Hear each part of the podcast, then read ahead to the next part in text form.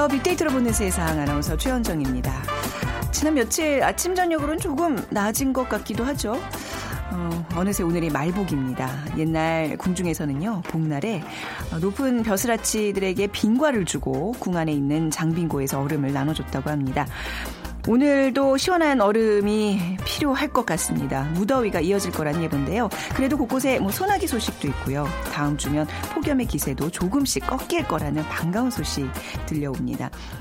징검다리 연휴로 이어지는 금요일 늦은 여름휴가 계획한 분들도 많으실 텐데요. 시원한 음식도 좋고요. 몸에 좋은 보양식도 좋습니다. 동료들과 가족들과 함께 나누시면서 마지막 남은 여름 조금만 더 힘을 내보시기 바랍니다. 자, 오늘 빅데이터로 보는 세상 지난 한 주간의 화제 키워드를 모아서 정리해 보고요. 이어지는 빅데이터가 알려주는 스포츠 월드 시간에 K리그의 기둥 서울과 수원의 슈퍼 매치라는 주제로 얘기 나눠 보겠습니다. 자, 빅퀴즈 오늘 축구 얘기 나눠볼 텐데요. 그래서 축구 용어 맞춰주는 문제 내봤습니다. 공격수가 수비수보다 더 골대 가까운 위치에서 패스를 받았을 경우 생기는 반칙인데요. 일부 공격수가 움직이지 않고 항상 골대 앞에서 버티고 있는 경우를 방지하기 위한 벌칙입니다. 어, 축구 경기를 시청하다 보면 자주 듣게 되는 이 용어 무엇일까요? 1번 코너킥, 2번 오프사이드, 3번 페널티킥, 4번 덩크슛. 코너킥, 오프사이드, 페널티킥, 덩크슛 중에 어, 이 해당되는 축구 용어 정답과 함께 여러분들의 또 다양한 의견들 보내주시면 감사하겠습니다. 두 분께 커피와 도넛 모바일 쿠폰 드릴게요. 자, 휴대전화 문자메시지 지역번호 없이 샵 9730으로 보내주시면 됩니다. 짧은 글은 50원 긴 글은 100원의 정보 이용료가 부과됩니다.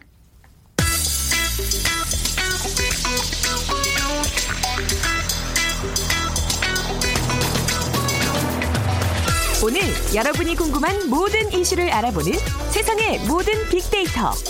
다음 소프트 최재원 이사가 분석해드립니다. 네, 다음 소프트 최재원 이사 나와주셨습니다. 어서 오세요. 네, 안녕하세요. 자, 이번 한 주 또 정리를 해볼게요. 어떤 이슈들이 화제가 됐었나요? 네, 부동산 대책 네. 얘기 있었고요. 그리고 이제 임용 절벽, 그리고 마지막으로 문재인 케어 키워드가 올라왔습니다. 네, 첫 번째 부동산 대책부터 볼게요. 네, 8월 2일이었죠. 이 파리 부동산 대책 이 발표 이후에 많은 지금 후속 얘기들이 올라오고 있는데요. 사실 이 파리 부동산 대책의 메시지는 네. 내년 4월 1일부터 다 주택자들에 대해 양도세를 중과할 테니 네. 그 전까지 집을 팔라. 는 음. 것이고요. 또 시간을 줄 테니 빨리 집을 팔고 네. 집을 팔기 싫으면 임대 사업자 등록을 해서 세금을 내라는 그런 메시지인데요. 이 부동산 대책 관련돼서는 이 1위, 2위, 3위의 그 키워드가 비판하다, 비난하다, 불공정하다인데요. 아, 네. 이게 정책에 대한 비판이나 비난이 아니라요. 어, 이 정책에 대해서 어, 실효성이 없을 거다라는 얘기에 대해서 비판한다, 비난하다. 그러니까는 다 찬성한다는 아, 의미로 많이들 SNS에서는 어. 좀 받아들이고 있고요. 네네. 하지만 반대로 언론에서는 조금 부정적인 시각을 좀 많이 이번에 보여줬거든요. 음, 네. 어, 하지만 이 부동산 대책에 대해서 이제 많은 기대감들을 지금 갖고 있기 때문에 어, 현재로서는 좀 좋은 그런 어, 반응을 보여주고 있지만 사실 이 대책이라고 하는 건 정책도 그렇지만 한달 정도 지나야 네. 현실적으로 어떻게 받아들여는지가 나올 수 있어서 아직까지는 정확한 이런 반응을 보기는 어렵지만 음. 현재까지는 좋게 나타나고 있고요. 이 상위 감성어에 따르면 역시 다주택 보유자를 지금 네. 압박하는 강력한 부동산 정책을 지지하는 사람들이 역시 더 많다라는 네. 게 보여지고 있었습니다. 저는 이 부동산 대책 발표 이후에 저랑은 아무 상관없는 일이라 그러는데 요즘 영향을 받고 있어요. 어, 왜요? 저희 집주인이 집을 내놨어요. 아, 그게 영향이 있네요. 진짜. 그래서 집 보러 오시는 분들이 이제 어, 조만간 생겨나면 네. 그렇더라고요. 있겠네요. 네. 그렇다 보면 빨리 팔아야죠. 예, 네. 뭐 이제 집주인이 지금 바뀌는 그런 상황이 될 것 같은데 아무튼 이번 부동산 정책에서 사람들이 가장 관심을 갖는 부분은 무엇인가요? 어, 역시 이제 집값이 가장 부동산 대책에서의 아주 중요한 상위 키워드가 되고 있고요. 그 이후에 이제 뒤를 이어서 지역이나 대책, 규제, 뭐 경제 같은 그런 단어들이 나타나고 있는데 어쨌든 이 부동산 정책이 이 집값 안정화를 이뤄낼 것이라는 그 기대감 또 직 장만에 대한 희망을 품기 시작한 것으로 나타나고 있었고요. 네. 어, 2015년부터 이 부동산 대책에 오늘 이번에 발표 이전까지 집장만에 대한 이 긍정 비율은 65%였는데 어, 이번에 하면서 이제 긍정 비율이 조금 72%로 한 7% 정도 늘어났어요. 네. 그래서 이 전보다는 지금 대책 발표 이후에 많은 기대감을 보여주고 있고 어, 좋다 또 고민된다 걱정된다라는 이런 키워드들이 지금 나타나면서 앞으로 이제 좀 기대될 수 있는 그런 음. 정책으로 음. 받아들이고 있다. 또 신혼부부를 위한 그 신혼희망 타운도 신규 건설을 해서 이 평균 1만 호 5년간 총 5만 호를 공급할 예정이라고 합니다. 네. 어 근데 이제 신혼부부면 언제까지 신혼부부로 정의해야 되냐라는 그런 게 있는데 아, 그렇네요, 진짜. 어 이게 거기 나와 있습니다. 일단 어. 이 경우에는 5년까지를 신혼부부로 일단 아, 인정해주고 네. 5년 이내에 그 신청할 수 있는 자격을 준다고 음. 하니까요. 실제 뭐 신혼의 기준이 5년인지는 잘 모르겠지만 사람에 아. 따라 다를 수는 있지만 그렇죠. 사람에 따라 다르죠. 이 경우는 네. 이제 5년까지다. 음. 뭐 그리고 어, 몇 번 갔다 오셔도 네, 어, 아, 신혼을 인정해 준다. 인정. 아, 그래요. 아, 하니까요. 네. 뭐 참고하시면 좋을 것 같습니다. 아, 그러니까 법적으로 네. 이제 5년 그렇죠. 그렇죠. 예, 그러니까 뭐 여러 번과 상관없이 이제 법적으로 해당이 되면 그지. 네. 다주택 보유자 사실 이게 금수저의 가장 큰 그 분류가 이제 주택 뭐 이런 거잖아요. 오, 네. 우리는 그렇게 돼 있죠. 그렇죠. 다주택 보유자에 대한 인식이 어떻게 좀 달라지고 어, 있나요? 어, 사실 그 민감한 얘기일 수는 있는데요. 이 뭐 부자 보고서라는 게 얼마 전에 이제 한 경영 연구소에서 이제 발표한 게 있어요. 네. 그래서 한국 부자 중 10명 중 7명은 그러니까 자기 스스로 어떤 그 뭐 상속이나 증여 없이 네. 부동산을 취득했다. 그러니까 나머지 한 어, 10명 중 3명이 이제 음, 상속으로 부동산을 물려받은. 보유했다. 그러니까 네. 그렇게 따지면 사실 이제 이 자기가 구입한 부동산이 이게 뭐 나쁘게 구입한 건 아닌데 어쨌든 이 전 세계에서 사실 우리나라처럼 다주택 보유자를 지금 죄악시하는 나라는 없거든요. 음, 네. 하지만 그렇다는 이유는 우리가 이 임대소득이 불로소득이라는 인식이 너무 많이 깔려 있어요. 예, 예. 그만큼 다주택 보유자들의 세금이 제대로 물려 있지 않다라는 음. 인식들이 많기 때문에 사실 이 다주택 보유자들을 엄연한 사업자라고 인정했을 때는 네. 사실 좀 인식이 달라질 수 있거든요. 음. 거기에 맞는 세금을 분명하게 부과하고 네. 그 정당한 세금이 또 나라의 어떤 경제 발전에 이어질 수 있다면 네. 우리가 뭐 다주택 보유자를 그렇게 나쁘게만 볼 음. 인식은 아니겠다라는 이제 얘기가 있었고 네. 어쨌든 이번 정책으로 통해서는 어쨌든 우리가 뭐 내 집 마련하시는 분들에게 더 많은 기대감이 나타났으면 좋겠다라는 그쵸. 게 보여졌습니다. 네, 뭐 기본적인 생활 어떤 주거를 충족시켜주는 그런 차원이어야 되는데 이제 다주택 보유자가 이제 투기의 목적이었던 그렇죠. 사람들을 이번에 조금 솎아내는 그런 정책이 되길 바라고요. 네. 음, 두 번째 키워드로 넘어가 보겠습니다. 어, 임용 절벽 키워드인데요. 뭐 한 주간 좀 많은 얘기가 있었죠. 그 전국 공립 초등학교 선발 예정 인원이 급감하면서 이명 임용 절벽이라는 이 키워드가 현실화되고 교육 당국의 그 원칙 없는 교원 수급 정책에 대한 이제 비난도 좀 네. 나타나긴 했는데 네. 어쨌든 선발 인원 감소의 그 직접적인 피해자인 교육 대학 학생과 이 교원 단체 물론 정치권까지도 지금 약간 어 나쁘게 지금 이 상황을 지금 받아들이고 있는데 어쨌든 이걸 계기로 해서 이제 문재인 정부의 그 공무원 중원 정책 전 전반을 재검토해야 된다는 목소리도 좀 나오고 있었습니다. 네. 그 초등학교 선생님들 수가 굉장히 줄어들고 있다면서요? 네. 그래서 전국 17개의 그 시도교육청의 올해 초등교사 선발 예정 인원이 3,321명으로 지난해 5,549명보다 한 2,228명, 한 40%나 많이 줄었네요. 예. 그러니까 이 당사자들 입장에서는 정말 아주 나쁜 소식일 수밖에 그럼요. 없는 거고요. 눈앞이 깜깜해지는 소식이죠. 그렇죠. 예. 요새 또 이 취업도 안 되는데 음. 이 교대생 학생들이 선호하는 서울은 지난해 846명에서 또 105명으로 네. 서울 같은 경우는 또 8분의 1 수준으로 급감했다고 합니다. 세종시도 한 30명, 269명에서 30명으로 줄었고요. 네. 그래서 어, 이런 그 지역적으로 좀 차이가 나곤 있지만 어쨌든 부산, 인천, 경남, 제주는 선발 인원이 감소하고 또 선발 인원이 증가되거나 유지된 곳은 전남, 강원, 울산 이 세 군데 지역에 불과하다고 하네요. 네, 이게 지금 뭐 수요 공급이 제대로 안 맞아서 그런 거겠죠? 그렇죠. 네. 뭐 우리가 지금 뭐 결혼도 좀 잘 안 하고 출산율도 낮아지기 때문에 학생 수가 감소하는 건 당연한 건데 네. 그럼에도 불구하고 이 수년간 이 교원을 과도하게 선발했기 음. 때문에 지금 포화 상태에 이르렀다라는 네. 이제 얘기가 나오는 그랬군요. 거고 네. 이 정부가 정하는 초등교사 정원은 이제 매년 감소는 하고 있지만 이 또 교육부와 행정안전부 등 관계기관 교사가 1인당 학생 수에 따라 학생 수에 따라서 교사 정원을 지금 정하기 때문에 음. 어, 지금의 이런 현상이 지금 벌어진 거고요. 이 정원을 줄인 만큼 그만큼 교사 선발 수도 줄이지 않아서 지금 이렇게 지금 대기자가 폭증한 건데 네. 이 하염없이 또 기다릴 수밖에 없는 이분들에 대한 입장을 좀 그럼요. 대책을 마련해 사실 임용고시 같 보고 들어가서 이게 하는 게 하는 얼마나 거잖아요. 어려운데요. 네. 예. 사실 이게 시험만 보면 사실 공무원처럼 음. 어떻게 보면은 이제 바로 취업이 돼야 되는데 그쵸. 지금은 그래도 안 된다라는 어. 얘기가 정말 어, 이 절, 절벽이란 표현이 맞는 것 같아요. 음, 이 정부에서 좀 어떤 대책을 좀 내놓고 있는 상황이죠? 어, 그래서 교육 당국이 1수업 2교사제를 지금 조기 추진하는 카드로 지금 꺼냈습니다. 이 교사제 얘기 나오고 있어요. 네, 네. 그래서 서울시 교육청도 당장 내년 2학기부터 초교 1학년을 대상으로 시행하자는 의견도 냈고요. 음. 하지만 자격 요건 또 업무 등에 대한 정해진 게 아직 없어서 어, 아직은 좀 불투명한 얘기긴 하고 어쨌든 이 급한 제도를 도입하는 거에 대해서 여전히 이제 교대생들은 좀 반대하는 입장이고요. 어쨌든 1수업 2교사제는 문재인 대통령 그 대선 후보 시절에 내놓은 정책이었거든요. 네. 그래서 학습 부진의 초등학 생과 중학생을 돕기 위한 제도고 이런 보조교사뿐 아니라 정교사까지도 이 기간제, 시간제 교사, 시간 강사, 임용 시험 합격 대기자, 대기자 이런 분들 다 활용하려고 하는 계획을 지금 갖고는 있습니다. 네. 자, 마지막 키워드로 넘어가 보겠습니다. 문재인 케어. 네, 문재인 대통령이 9일이었죠. 건강보험의 그 보장성을 획기적으로 높이는 비급여의 전면 급여화 선언을 했는데요.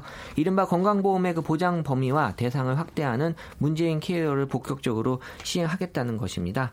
이 미용이나 성형 같은 이 명백하게 보험 대상에서 제외할 것들은 제외시켰고요. 네. 나머지는 다 건강보험에 적용을 받게 하는 그래서 3,800여 개의 비급여 진료 항목이 보험 처리 되면 앞으로 우리가 소위 얘기하는 병원비 폭탄이다. 이런 말은 이제 사라지게 될 것으로 보이는데요. 이 고가의 초음파, MRI, 로봇 수술 등은 이제 보험 처리가 되고 네. 대학병원 특징과 또 2급, 3급의 병실 또한 보험 적용이 되는 아주 획기적인 정책으로 지금 받아들이고 있습니다. 이런 정책들 뭐, 뭐 복지 차원에서는 다뭐 환영할 만한데 이게 다 문제는 재원 마련이잖아요. 돈이죠. 네. 네. 그래서 과연 돈이 마련이 될 것이냐. 그러니까 병원비 네. 부담은 획기적으로 줄어드는 만큼 이 재원 마련에 어떤 방법 으로 재원을 마련할지에 대한 관심이 쏟아질 수밖에 없는데 정부는 앞으로 5년 동안 총 30조 6천억 원이 지금 필요할 것으로 예측하고 있고요. 음. 우선 건강보험 적립금 20조 원을 활용을 하고 나머지는 국고 지원과 보험료 부과 기반 확대를 통해 마련하겠다고 밝히고는 있는데 네. 어쨌든 이 건강보험료가 인상될 수밖에 없는 건 뭐 당연하지 않겠냐라는 의견이 음. 있고요. 그러니까 정부가 건강보험료 인상률에 대해서는 지난 10년 평균인 연간 3%대를 유지할 방침이라고 하지만 여기에 대한 우려, 과연 가능할지에 대한 의문을 많이 지금 제시하고 있습니다. 네, 그러니까 이제 뭐 우리가 의료 실비 보험 같은 것들 이제 많이 사실 들어놓는 사람들이 있는데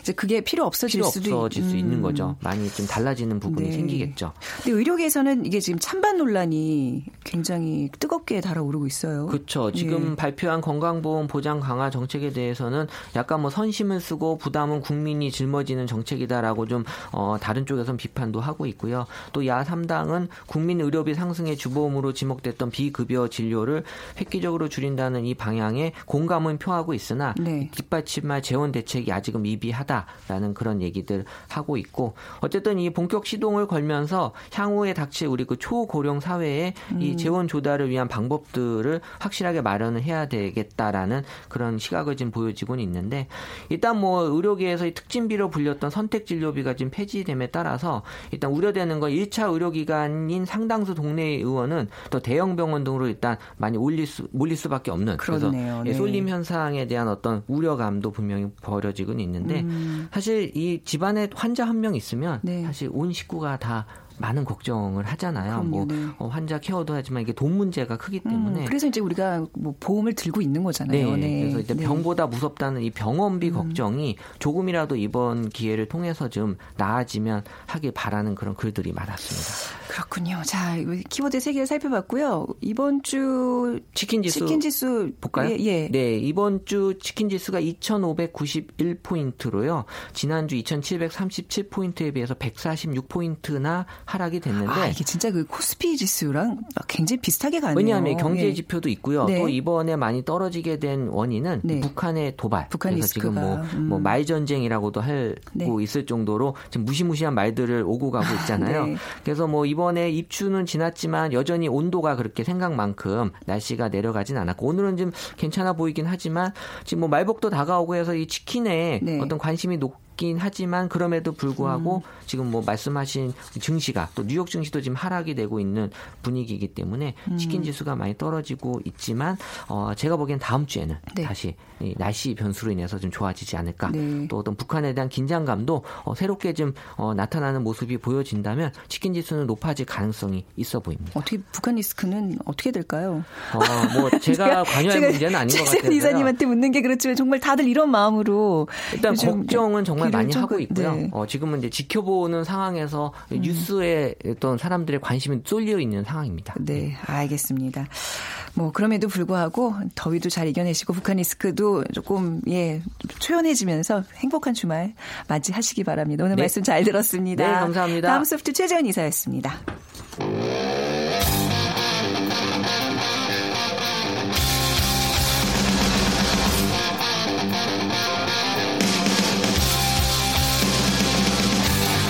빅데이터로 알아보는 스포츠 월드 KBS 스포츠국 정충희 기자와 함께 합니다.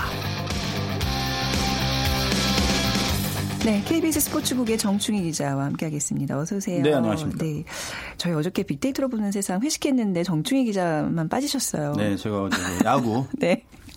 보도를 하기 위해서. 네, 너무 늦게까지 항상 하느라고. 일하시느라고 항상 고생이 많으십니다. 빅퀴즈 좀 부탁드릴게요. 네. 어젠 야구를 했는데 오늘은 네. 축구 얘기입니다. 네. 그 축구 용어를 맞춰주시면 되는데요.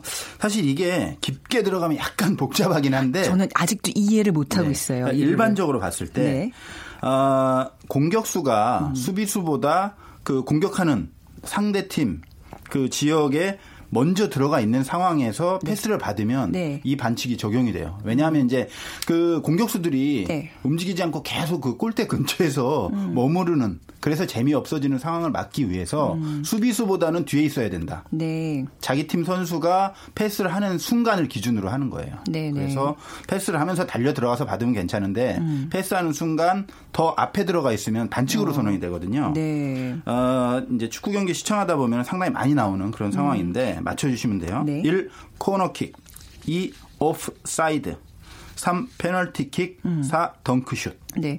이게 적용이 되기 때문에 이제 공격수가 이렇게 신나게 그 골대로 뛰어가서 하는 게 굉장히 어려워지는 것 같아요. 그러니까 뭔가 내가 수비수가 있나 이렇게 머뭇머뭇해야 되고 그 타이밍을 네. 잘 맞춰야 그러니까 그게 네. 너무 스트레스일 네. 것 같아요. 선수들 입장에서. 그런 걸 잘하는 선수가 세계적인 선수가 호날두 선수라든가 아, 이런 선수가 그런 건 정말 잘합니다. 어... 딱 보고 네. 패스되는 순간에 뛰어 들어가서 음. 그 공을 잡아서 슈팅으로 연계해서 골을 넣는 아. 그 장면이 사실은 그런 것들이 없으면 약간 박진감이 떨어질 수 있어요. 네. 네. 계속 들어가 있고 이러면은 약간 좀 루즈해질 그런가요? 수도 있고 네. 그 공격 지형 안에서만 오글오글 막 모여 있을 수 있고. 독립축구죠. 네네. 그래서 그런 것들을 방지하기 위해서 옵사이드를 아. 어, 실시를 하는데 사실 이걸 없애자라는 네. 의견도 일부에서 나오고 있어요. 어, 약간 우리나라 선수들 이거 좀 많이 걸리는 걸 제가 본 것 같은데 여기 좀 취약한가요? 우리 아, 팀이? 꼭 우리 그렇진 않 아요. 취약하다고 네. 어, 하기보다는 아, 네. 아무래도 전술적으로 네. 이런 그 옵사이드 트랩을 깨는 네. 그런 네. 어떤 공격 전략을 음. 여러 가지를 갖고 있는 것이 어. 상당히 중요합니다. 그래서 그렇군요. 사실 네. 여기에 대한 궁금증이 많았는데 짧은 설명해주면 좀 귀에 쏙쏙 들어오네요. 네, 조금 복잡해요. 네, 자, 오늘 비퀴즈 정답은 지역번호 없이 샵 9730으로 보내주세요. 짧은 글은 50원, 긴 글은 100원의 정보 이용료가 부과됩니다. 자, 오늘 수원과 서울, 서울과 수원의 슈퍼매치 얘기를 좀 나눠보겠습니다. 음. 그렇습니다. 네. 그 슈퍼매치라는 것은 네. 하나의 이제 고유 명사가 됐는데 네. 그냥 단어 자체로만 놓고 보면 네. 아주 큰 경기 라고 볼 수 있지만 K리그에서는 서울과 수원이 벌이는 네. 라이벌 경기를 슈퍼매치라고 부르는데 그 이야기거리도 상당히 많이 나오고요. 음. 그리고 두 팀이 만나면 일단 불꽃이 막 튀깁니다. 네. 다른 팀들과 하는 것보다는 상당히 불꽃이 튀기고 그래서 이 이번 토요일에 이제 여든 두 번째 슈퍼 매치가 음. 열리는데 수원이 약간 앞서고 있는데 거의 또 승패도 비슷비슷하고요. 네. 뭐 빅데이터 상에도 기대감 같은 게 많이 나타나고 어, 있어요. 슈퍼 매치, 빅 매치 다른 어, 이건 딱 슈퍼 매치라고 부르는 거예요? 슈퍼 매치라고 네. 이름을 지은 거예요. 아 아, 그렇군요. 네. 네. 이 기대감이 나타나는 연관 감성 검색어 네. 제가 찾아봤는데 네. 뭐 기대되다, 차지하다, 신경 쓰다, 좋은, 잘 나가다, 유명하다, 공감, 강한, 거대한, 음. 무서운. 그러니까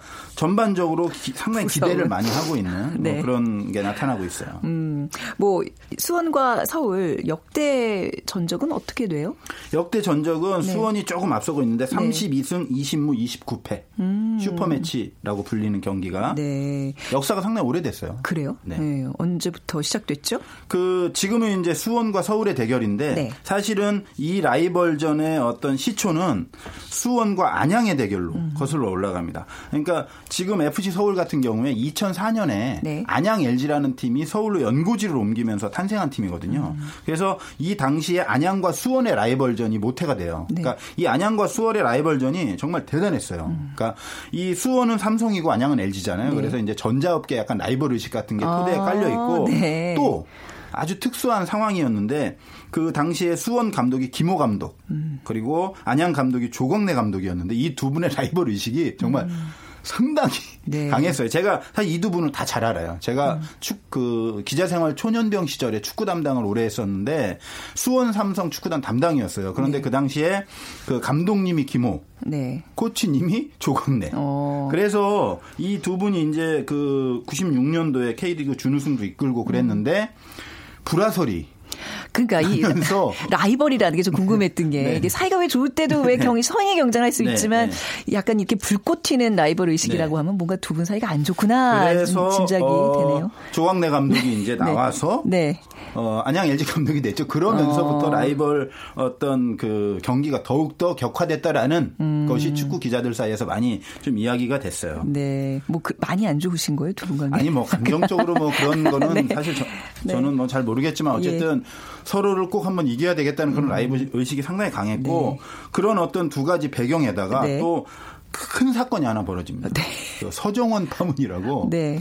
이 서정원이라는 선수가 상당히 유명했던 선수예요. 아, 그럼요. 제가 알 정도 선수고 네. 저도 이제 그 나이도 똑같고 그래서 네. 옛날에 학창 시절부터 조금 보고 그랬었는데 이 선수가 음. 원래 안양 LG 소속이었는데 프랑스 스트라스부르라는 팀으로 네. 이적을 했었어요. 음. 그런데 돌아올 때 안양 LG로 돌아오는 걸로 네. 이제 구단에서는 약속을 했다라고 하고 음. 서정원 선수는 아니다 뭐 이런 음. 게 되면서 수원으로 갑니다 이적을 네. 하필이면 네.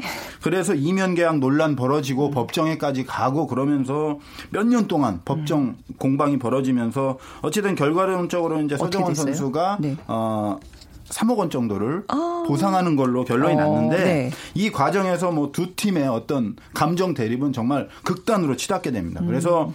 99년도에는 이 서정원 선수 유니폼을 막 불태우는 아, 사건까지 벌어지고 그 정도로요? 그런데 또 그 경기에서 서정원 선수가 도움 두 개를 기록하면서 또 네. 대승을 이끌고 그러면서 또 부글부글 끓어오르고 음.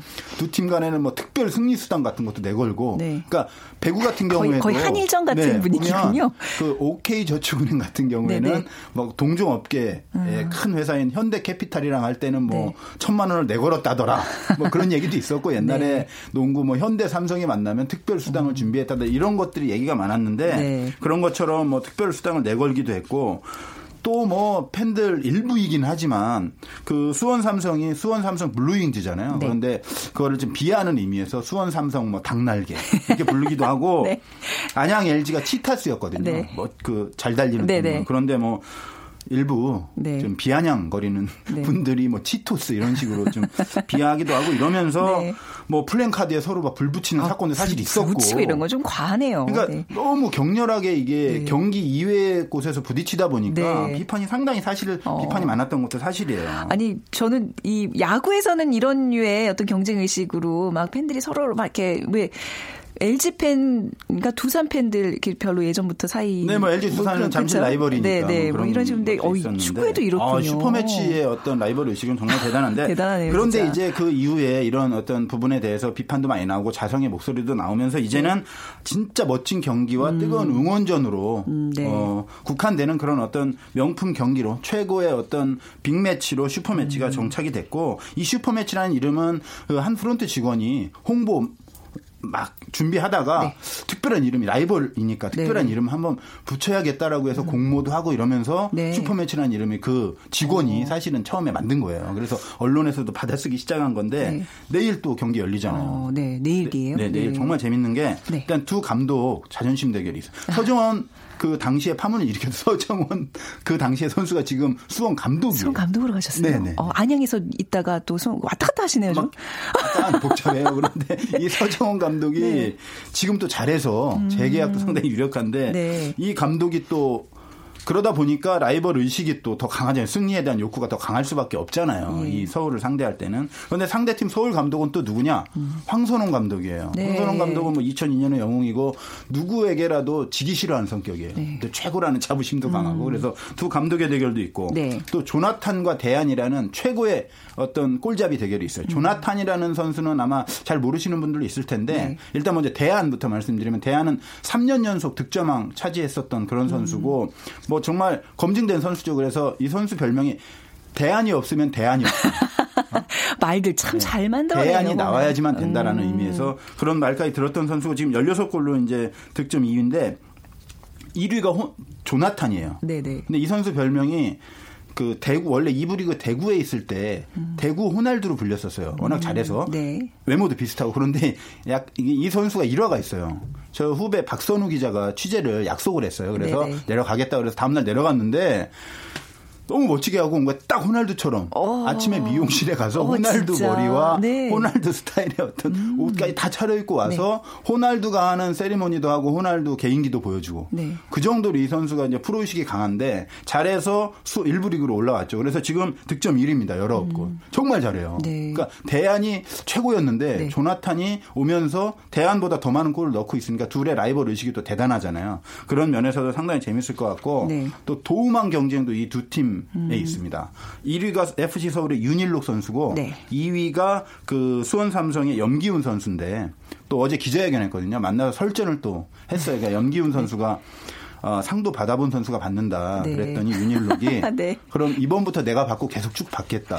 아니 그 참 선수들 이런 재치가 이거 아, 뛰어나요. 그리고 염기훈 선수가 어. 그런 거 상당히 잘하는데 네네. 또 맞받아 쳤어요. 네. 나는 지금 그 아내도 있고 애도 있는데 애가 내가 쥐고 들어가면 네. 쳐다보지도 않는다. 음. 왜 졌냐? 질책하고 그래서 나는 무조건 이길 것이다. 네네. 네. 뭐 이렇게 얘기도 했다고 하는데 아, 내일 아마 수원 월드컵 경기장에 7시에 가면은 상당히 재밌는 경기가 펼쳐질 거고 두 팀 또 이 어떤 여러 가지 이야기거리나 이런 것보다도 네. 경기가 상당히 수준이 높아요. 아. 재밌어요. 두 팀이 만나면. 네네. 이상하게 더 어, 이 두 팀이 만나면은 가진 어떤 능력보다 더 많은 것들이 음. 발휘되는 것 같은 그런 느낌도 들고 네. 마치 우리가 한일전 보는 듯한 그런 느낌도 들고 그래서 네. 아마 가시면 후회하시지 않을 거예요. 어. 제가 볼 땐 정말 추천드립니다. 아니 약간 그 축구 관중석이 좀 텅텅 비어 있는 모습들을 우리가 중계 때 많이 보는데 K리그가 약간 요즘에 네. 좀 인기가 사실 야구하고도 비교가 많이 되고 예. 그러는데 예. 그래도 어뭐 FC 서울이라든가 수원 삼성이라든가 전북 네. 현대라든가 이런 인기팀 같은 경우에는 또 음. 팬들이 고정적으로 많이 찾아오시고 네.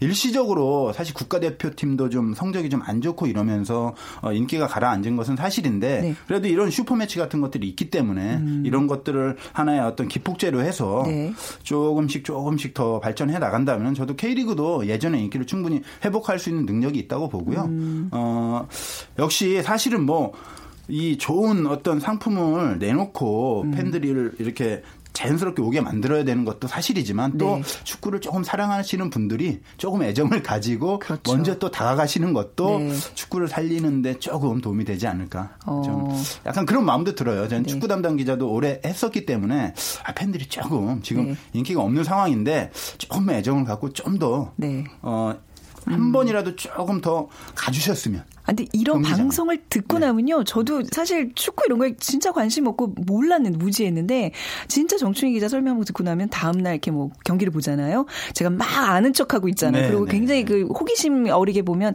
애정이 생기더라고요. 네. 응원하는 것만 봐도 재밌어요. 그렇죠. 애들이 좋아합니다. 이, 거 저기 KBS에서 중계하나요? 아니요. KBS에서 아, 안 했습니다. 아, 다른 방송사에서 직접 가서 보세요.